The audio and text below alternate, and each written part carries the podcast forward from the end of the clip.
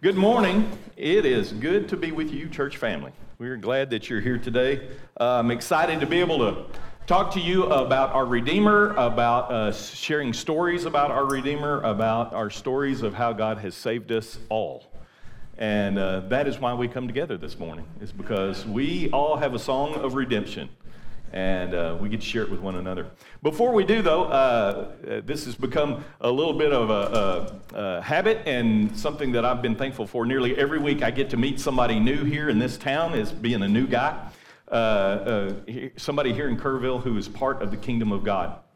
And in particular, it's been a blessing to me to be able to meet pastors that are worshiping at other churches, to be able to pray with people, to be able to talk to them about all of our desire to share the good news of Jesus here in this place. And so this last week or so, I got to meet Billy Crane from Christ Church Presbyterian, and got to talk with him a little bit. And so I'm thankful that we get to partner together in this town to spread the good news of Jesus. So if we can, let's pray before we begin. Heavenly Father, we thank you for your kingdom. We thank you for how big it is. We thank you that it cannot be stopped in this world in any way, that it marches forward, telling the good news of Jesus Christ. And in particular, right now, Lord, I would like to pray for the other churches that are here in this town that seek to spread the good news of Jesus Christ, and in particular, for Christ Church Presbyterian. I ask that you bless them in their mission to be a gospel-centered community that seeks to glorify you and to love Kerrville. And Lord, help them to do that. Help them to do that with boldness and with humility. And I ask that you would bless Billy as he seeks to lead that church in that mission. God, we ask that you would make us people that partner with one another here in this town so that the name of your son Jesus and your name is glorified and is lifted up. And that this place may come to know you more and more, and the freedom that comes from belonging to Christ. And it's in his name we pray. Amen. So, I am from a family of ministers, and so we talk a lot. My dad's a preacher. I had a sister who worked in the singles ministry in North Carolina. I have another sister who's spoken at retreats for women and all kinds of things. So we all talk. We're all storytellers. And one of the things that's been funny is when we get together for holidays and we gather around the table for Thanksgiving or Christmas, my wife and my brother-in-law, who, you know, were not raised in the family, always make fun of us. They always make fun of us. They go, and you tell the same stories over and over again. And you laugh and you cry and you just tell the same ones. And you're like, yeah, that's what we do. That's what we do. The important stories that are part of who we are. These are the stories that kind of make us who we are, that tell something about us. And in particular, stories that have to do with maybe a close call, like there's a story about me and my grandfather going out on a boat, and we're fishing, we tipped the boat over, and we were out there in the lake hanging on to little trees, and we had to have somebody come by and save us, and that's a big story we tell. Another story we tell is I have two older sisters. One of them's just 15 months older than me, and we were really tight. We played together all the time, and we always got into trouble. And so this is one of our favorite stories is that we tell around the table all the time. Now that I think about it, it's probably not a good story to tell around the table, but it's one that we do. When we were little, and I mean like 2 and 3, we found a bottle of iron tonic. Do you remember what iron tonic is? If you're a little kid, you don't know what this is. It's an iron supplement that people sometimes take when they have iron poor blood. And it was grape flavored. But one of the things you need to understand is that if you took too much iron, it's poisonous. It's toxic. It can kill you. And we were little, and I remember my sister, who's 15 months older than me, because this was not my idea, this was her idea, is she grabbed that off the table and was like, this is grape flavored. It's like Kool-Aid. Let's have some. And so she drank a whole bunch, and I drank a whole bunch. And then my mom caught us. And she came in, and she was like, oh, no, this is bad. So she called the poison center, and the poison center said, do you have any Epicac? Do you know what Epicac is? All right, for you young people, let me tell you what Epicac is. It's this horrendous invention that was made that is supposed to induce reversal of things that you've taken. And it works. It works really well. But my mom didn't have any. And so the doctor, she's on the phone, and I kind of remember this.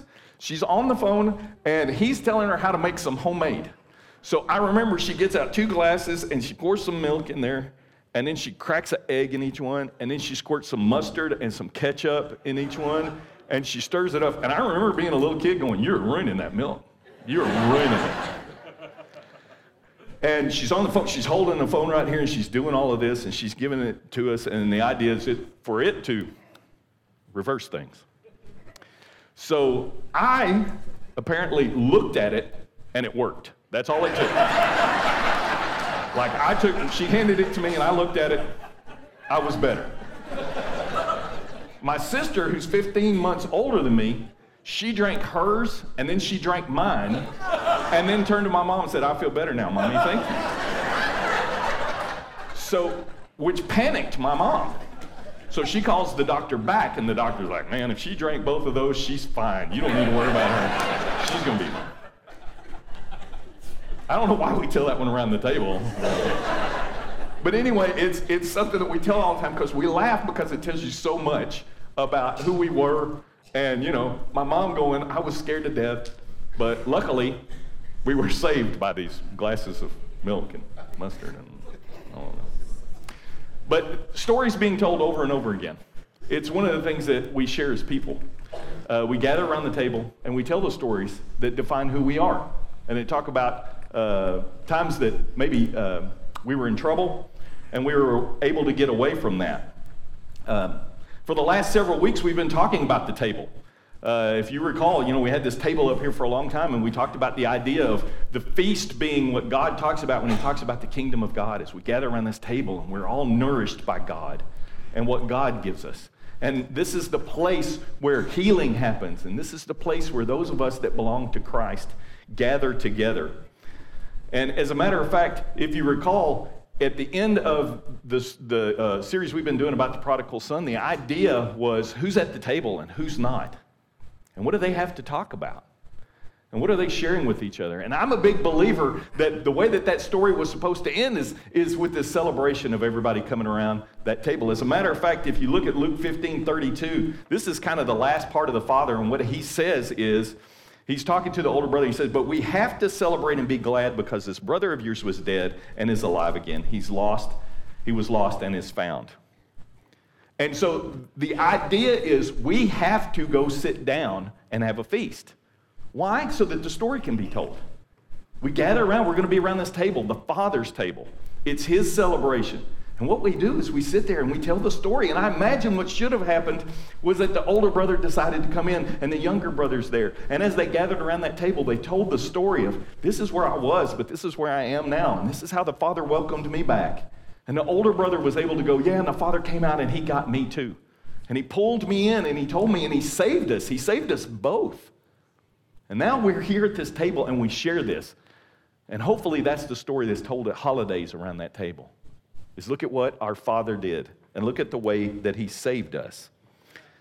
Over the next few weeks, we're going to spend some time in Psalm 107 because I feel like this is a natural progression. You heard it read a little bit earlier, and we're going to talk about it more. As a matter of fact, we're going to go through nearly all of it because what it is it's this psalm, unknown author. It's the song of people talking about how God has saved them. And that's the next part of this. Right? The younger brother, the older brother, they get together and the family and they share. This is what God has done. And Psalm 107, more than anything, is that the way that it's put together is it's this huge invitation to come tell. If you look at the first part of that was read a little bit earlier by Casey, you can see verses 1-3. Give thanks to the Lord, for he's good. His love endures forever. Let the redeemed of the Lord tell their story. Those that he redeemed from the hand of the foe, those that he gathered from the lands, from east and west and from north and south. You need to know, even that intro before he gets into the verses is the idea of saying, come, gather around the table and let's all tell our story. As a matter of fact, in ancient times, the idea of starting out with saying those from the east and the west and the north and the south was a way of saying from everywhere. It's an invitation to everybody. It doesn't matter where you come from. Come. Every direction, in every way, all over the world. It's like saying from the four corners of the world. All of you, from the four corners of the world who have been redeemed, come and tell your story. That's what we do. That's what it means to belong to God. We're all going to come and we're going to sit and we're going to tell this story. And then there's this pattern. There's four stories that are told in this psalm. It's the same story over and over again, told in a little different way. It's like verses to a song, which it is. It's, we're going to tell this over and over. And I want you to realize the pattern before I read through this, because I'm going to read through a large portion of Psalm 107. I want you to follow along with me as we do this. But I want you looking for something because there's a pattern. Each one of these verses starts off with identifying who is talking, who is singing this song. And it begins with those. Or there were some. There were some. That's one of the first things it says. There were some. And then it will follow up. There were some that were in this problem. There were some that were in this distress. There were some that had this issue. And what it does is for every one of them, it starts out and it tells a different way that they were in trouble. And then it follows that up with every one of them saying, and then they cried out to the Lord. In every verse, you're going to see that. And then they cried out to the Lord. It's an important part to see. And then it's followed up with that with, and he saved them from their distress. In every verse, you're going to see there were some that were in this trouble, and then they cried out to the Lord, and then he saved them from their trouble, and he saved them from their distress. And then it finishes with, so let them give thanks. It's this story that goes over and over and over through the psalm. And it's a story that goes over and over and over for us and who we are. It defines us in so many ways. So if I can, I'd like to read to you, for you, if you would follow along in the on the screen there or in your Bibles, these four stories. And if you would, look for that pattern. We're going to start in verse 4. And this first story is about those who wandered this world looking for purpose, for meaning, and they ended up hungry and thirsty. They couldn't find rest or a home. Verse 4. Some wandered in desert wastelands, finding no way to a city where they could settle. They were hungry and thirsty, and their lives ebbed away. Then they cried out to the Lord in their trouble, and he delivered them from their distress. He led them by a straight way to a city where they could settle. Let them give thanks to the Lord for his unfailing love and his wonderful deeds for mankind. For he satisfies the thirsty, and he fills the hungry with good things. Amen. That's the end of the first story. Second verse. It's about those who are imprisoned or who have been enslaved by their own sin and their rebellion from God. Verse 10. Some sat in darkness, in utter darkness. They were prisoners suffering in iron chains because they rebelled against God's commands. They despised the plans of the Most High. So he subjected them to bitter labor. They stumbled, and there was no one to help. Then they cried to the Lord in their trouble, and he saved them from their distress. He brought them out of darkness, the utter darkness, and he broke away their chains. Let them give thanks to the Lord for his unfailing love and his wonderful deeds for mankind, for he breaks down gates of bronze, and he cuts through bars of iron. Amen? That's the end of the second verse. Third verse. This is about those who are suffering illness from their rebellion and their sin against God. Verse 17 begins.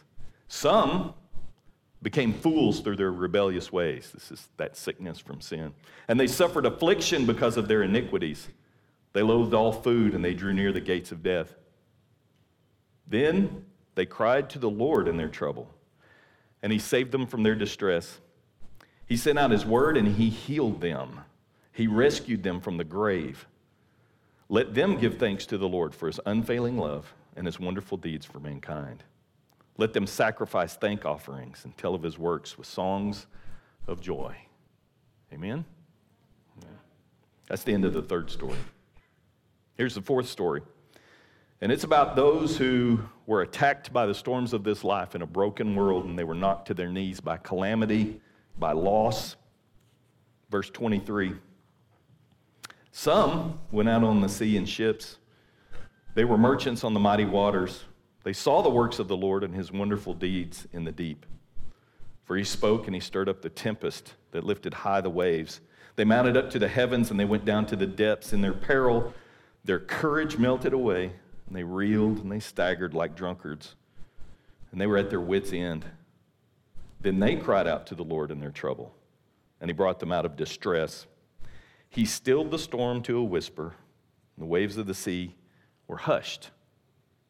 They were glad when it grew calm, and he guided them to their desired haven. Let them give thanks to the Lord for his unfailing love and his wonderful deeds for mankind. Let them exalt him in the assembly of the people and praise him in the council of the elders. Amen? Amen. That's the story. That's the psalm. It's all our stories, told in so many ways. This psalm is an invitation for all to come and to share the story of redemption. He starts off with saying from the east and from the west and from the north and from the south. And then he describes all of these different ways that you were redeemed.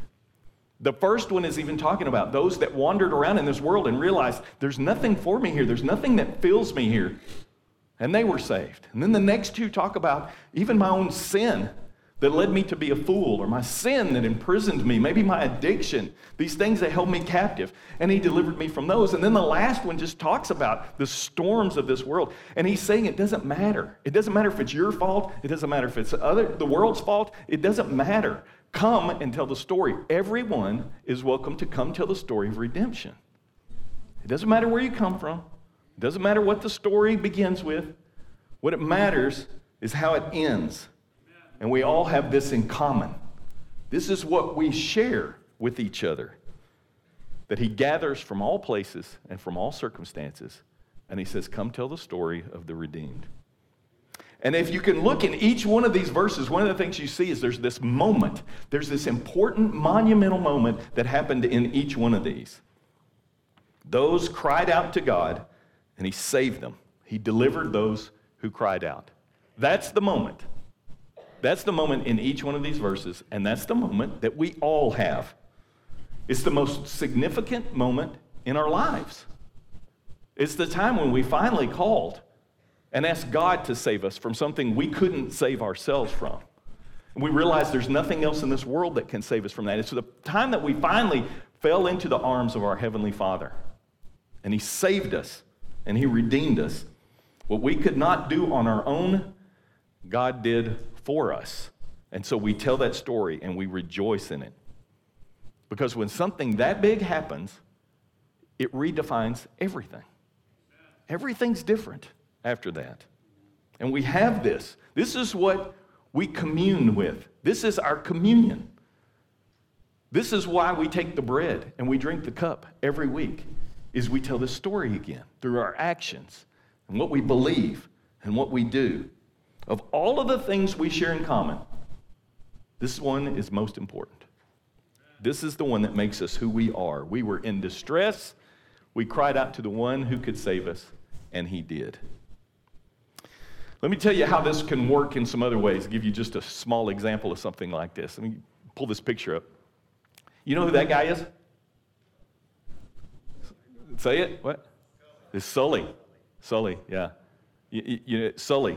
Sully's the pilot that helped land that plane on the Hudson. Do you remember that story? It's called The Miracle on the Hudson. This next picture is him with the people that, some of the people that were on that plane. That's at the 10-year reunion of The Miracle on the Hudson. And if you don't remember, here's what happened is the plane had catastrophic engine failure, both engines, and they're starting to crash, and they realized they weren't going to make it to any airport. And so that they had to put it down in the water, which is an automatic, everybody dies. Before this, it just, your life's over. You don't land in the water and live, especially freezing Hudson in the middle of the winter. And somehow, Sully, this pilot, was able to glide that plane down with no engines and land it right on the Hudson, and every single life was saved, 155, all of them. Didn't lose a life. This is their reunion 10 years later. They get together and they talk about this. They gather back together, and they had a meal, and one of the things they did was they reminisced on the day they were saved. And they talk about it. Here's some of the things that they say. The passengers say, I divide my life simply, the before this event and the after this event, because everything changed in that moment. One of them says, I've been given a gift, and it affects me every day.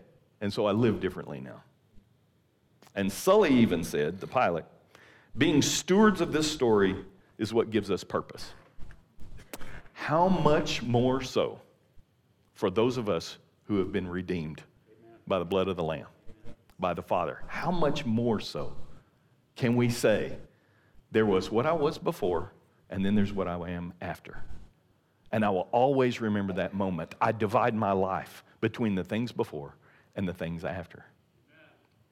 And we are stewards of this story now, and it gives us purpose to be able to tell it and to be able to share it, and that's what we do, and that's why we come together. No matter where you come from, what your trouble or distress was, you're now a part of a table that tells the same story. You are part of a chorus that sings the song of the redeemed. That's who we all are. If you were lost and wandering, if you were hungry and thirsty, and this world could not satisfy in every way, and then you had your thirst and your hunger of your soul quenched, and it saved your soul. Whether you were enslaved or imprisoned by the sins, the things of your own doing, you have found freedom and light.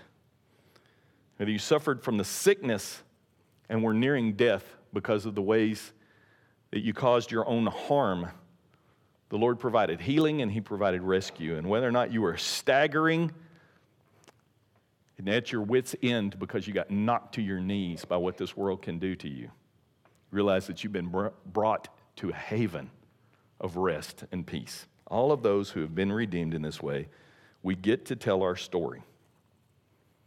We're invited to tell our story.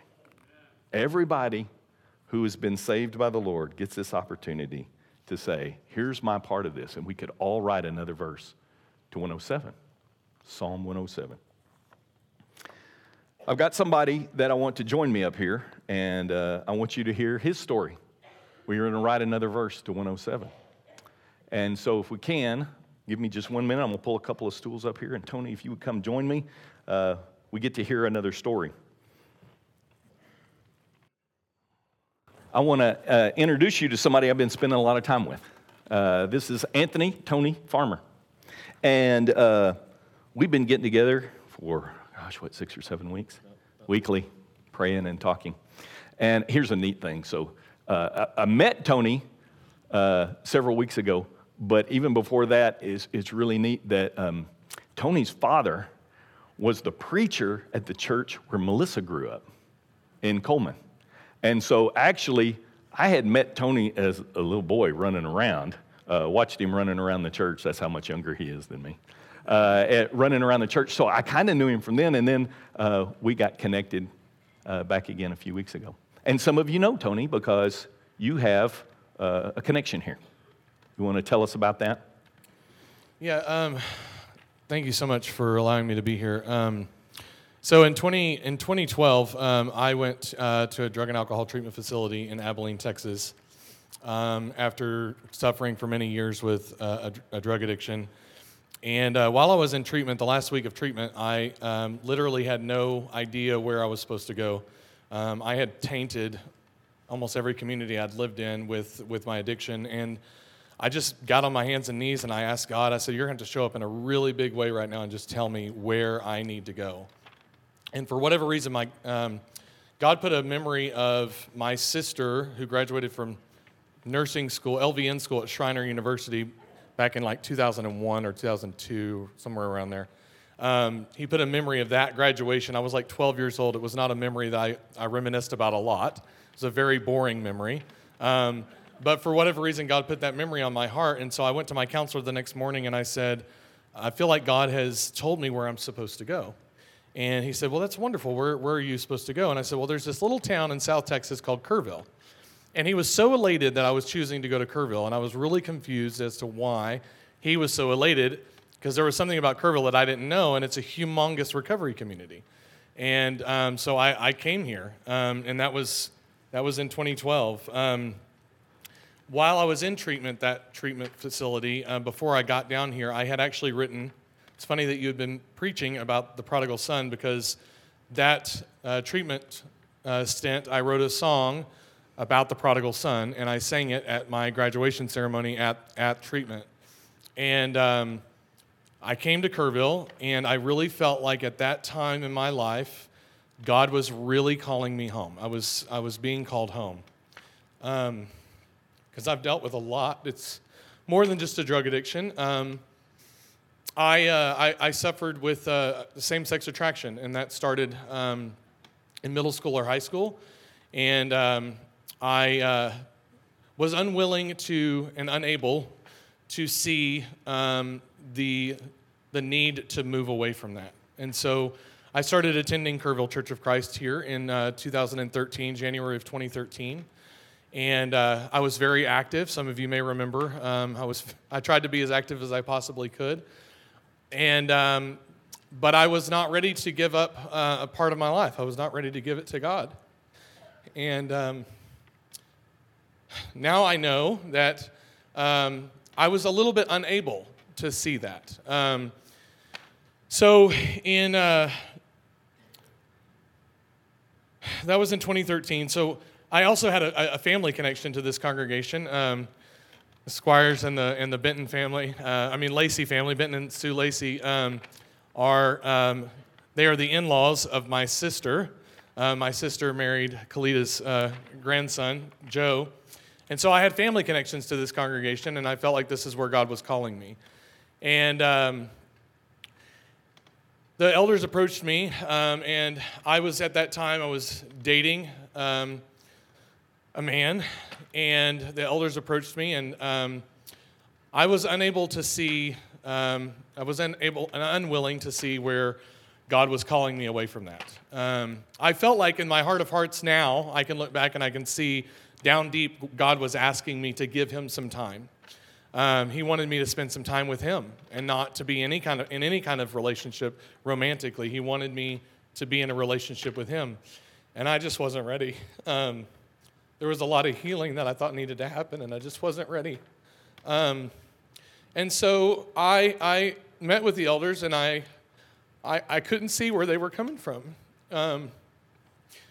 I loved them, and I willingly stepped down from leading worship and teaching Bible class, and I told them that absolutely 100% I would step down without fight, and I did. But it was still a hard thing, and so we decided that it was probably best that I try to find another church home. And that was hard. It was hard. It was hard for them. It was hard for me because we were confused. We were confused as how God was going to restore this, how God was going to work through this. And honestly, at that time, I didn't know if God could. In that part of my life, I didn't know. My relationship with God was strong, but I just didn't see how God was going to restore all this. And I spent 10 more years. That was in 2013. It's been almost 10 years. I spent 10 more years in a lot of confusion. In 2017, I married the man that I was dating. We were legally married. My drug addiction began to take a catastrophic down spiral with my life. I moved away from Kerrville in 2017. We were married in January, and I moved away in June to Austin, which is definitely not a community where you can seek the Lord very easily. And a lot of you know that. And so I struggled. I struggled really hard. In 2017, after 5 years of being sober here in Kerrville and having a wonderful community of support around me, I went through a relapse in my addiction, and it was about 3 months worth of using. And I decided at that time I needed to seek treatment. I had sought 30-day treatment facilities up until that point, but this time I felt like I needed something bigger and longer. And so I went to a 90-day inpatient treatment facility, and it was the first treatment facility where I'd ever been where they actually dealt with trauma. And so I did a type of therapy called eye movement desensitization and reprogramming, or EMDR. And in that therapy, it's a little bit of a type of hypnosis. And they stimulate the right side and then the left side of your brain alternatively. And then it brings you to a place of kind of a trance state where you're able to deal with traumatic events in a way that doesn't produce an emotional response. And so after my first session, we finished my first session, and that night I was sitting around with some friends, and I was actually, there was a girl in the community, or in the community of people in the treatment center, that was from a town that I lived at where my dad was a minister. My mom's here with me.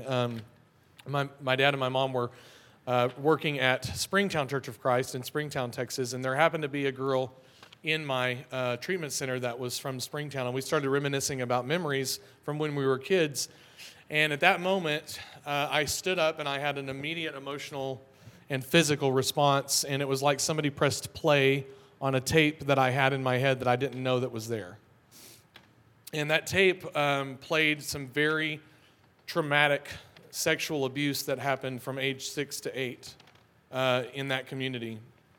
And it was an immediate revelation of some deep-seated issues that I had that I couldn't put my finger on why I had such a hard time connecting with other people and with God. But about 8 months after that, I started to notice small changes to me as a person. And God began to work in very small ways, but they were noticeable ways. Some of the things that I liked began to change. Some of the ways that I sought joy began to change. A lot of the ways that I connected with other people began to change. My fear, because my abuse happened from an adult man, and my fear of adult men began to loosen.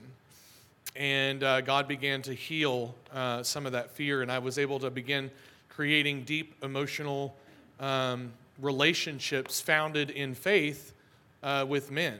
And that was something that was new to me. So, if I can step in just for a minute, let you take a deep breath. Yeah. I know you're going through a lot here, and I know it's okay, buddy. You're doing well. Just so you know, traumatically in counseling, this is a fairly common thing to have trauma from your past that you've repressed in a lot of ways, and so I know that to have that come up was a very painful thing, and to have to deal with that. And I know that changed so much. For you and your relationship with God and what you started asking Him for, starting to heal the trauma from your past. Yes. And also to be able to start, you to start walking towards Him in such a way. Mm-hmm. And I know that's what your goal was, is to start walking towards Christ in such a way. Yeah. Just wanted to kind of step in there for a minute and go, yeah, this is something that happens more often than we'd like to think. And it's tragic, and it is evil, and it's wrong, and it does tremendous amount of damage. And I know it's been hard to share that. And at the same time, I want to tell you, we appreciate you sharing the difficulties that brought forward. You're doing fine. Thank you. You're doing good. So that was a huge revelation for me, and it was able to open a door towards healing that I didn't even know I needed, you know. So that was in 2017, and it took a couple more years, and there was another tragic event. Most of you know, but in 2019. In White Settlement, Texas. My dad's a minister, or was a minister at West Freeway Church of Christ in White Settlement, Texas, and on December 29th of 2019, that church experienced an active shooter incident. And my dad's best friend was taken from us.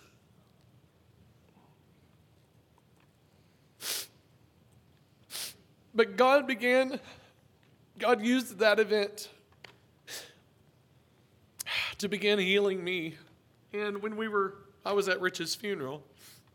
Actually, it was before Rich's funeral. It was just after Rich's funeral. I actually had come forward at my dad's church and wanted to dedicate my life back to God and asked for Him to begin to come back into my heart and heal me. And Rich's wife, Glenda, came up to me and she gave me a big hug and she said, you know, Rich would have laid down his life over and over again for this moment.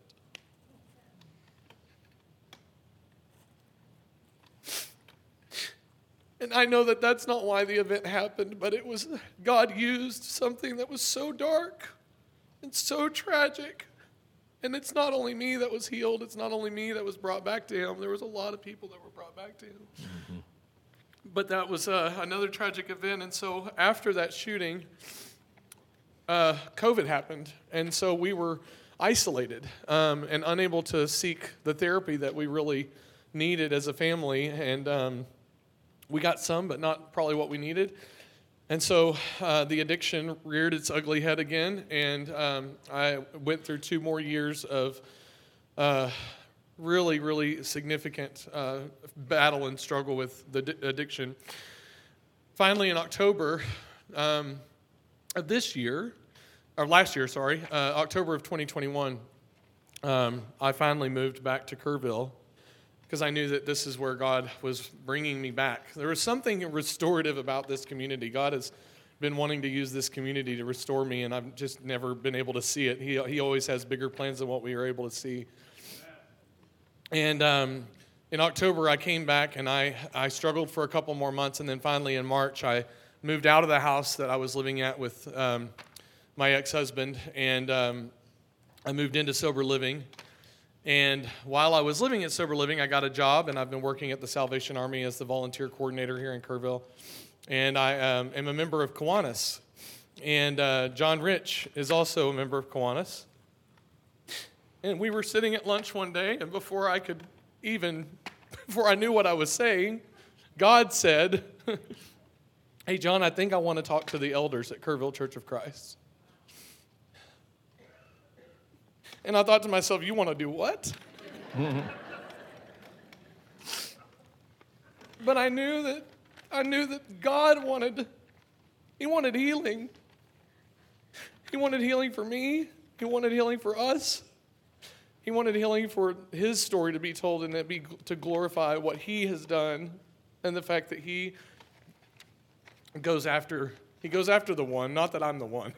Trust me, I feel like I'm one of the 99, but he goes after the one. And so I met with the elders and met with Scott, and the family connection was found. That we had God has just been weaving a tapestry of beauty in my life, and I'm so grateful to be able to be here. But since that time, I have been completely celibate for the last 7 months. I am in the current stages of the divorce. The divorce will be final on December 6th.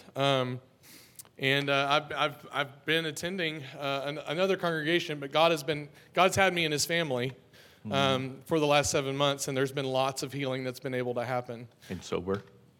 And you're sober. And I'm sober. Yeah.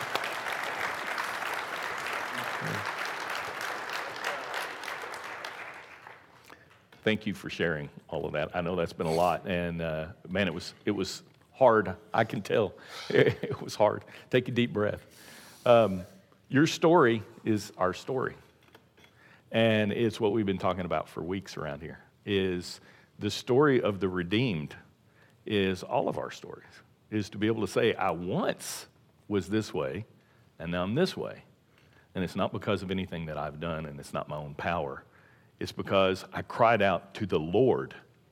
That's the most monumental moment for every one of us, and for you as well, is when I cried out to the Lord, when I decided the arms I'm going to fall into are that of the Heavenly Father, that everything changed.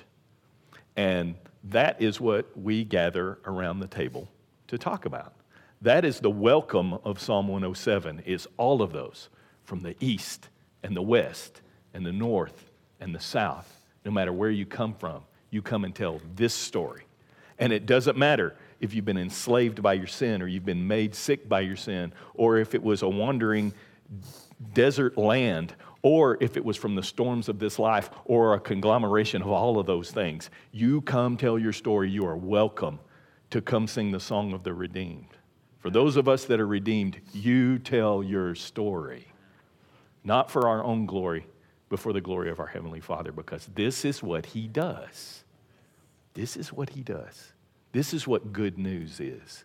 This is the gospel, and we get to share this good news. Thank you for sharing that. I'm so thankful that you're willing to get up here.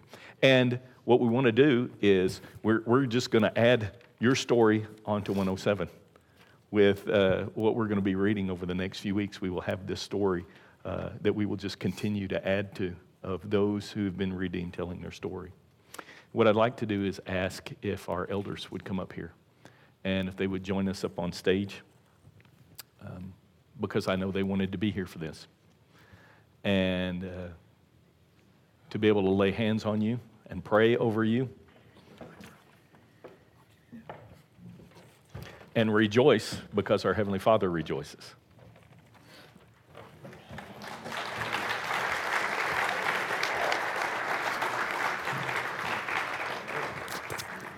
Praise God. Let's go to our Father. Heavenly Father, what an emotional morning. We truly feel your presence here. Yes. We know that you are all-powerful, almighty. If we ever boast, let us boast of your power. Mm-hmm. Let us boast of your forgiveness. In our story, let it always point to you. And help us to always remember that try hard as we may, we can't accomplish these things without you. They're not lasting. They're not anything to be proud of. They're something that is to be told for a purpose. We know that your son was here for a purpose. He suffered for us, not to give himself glory, but to give the glory to you. If he did that, certainly we must as well. We thank you this morning as you bring Tony to us. Help us to support him in his recovery, in his walk, in his path back to you. We know he's always been close to you. Just sometimes he's been looking the other direction, but we know his heart has always loved you, and we know you've always been there for him. We thank you again for this morning. In Christ's name we pray. Amen.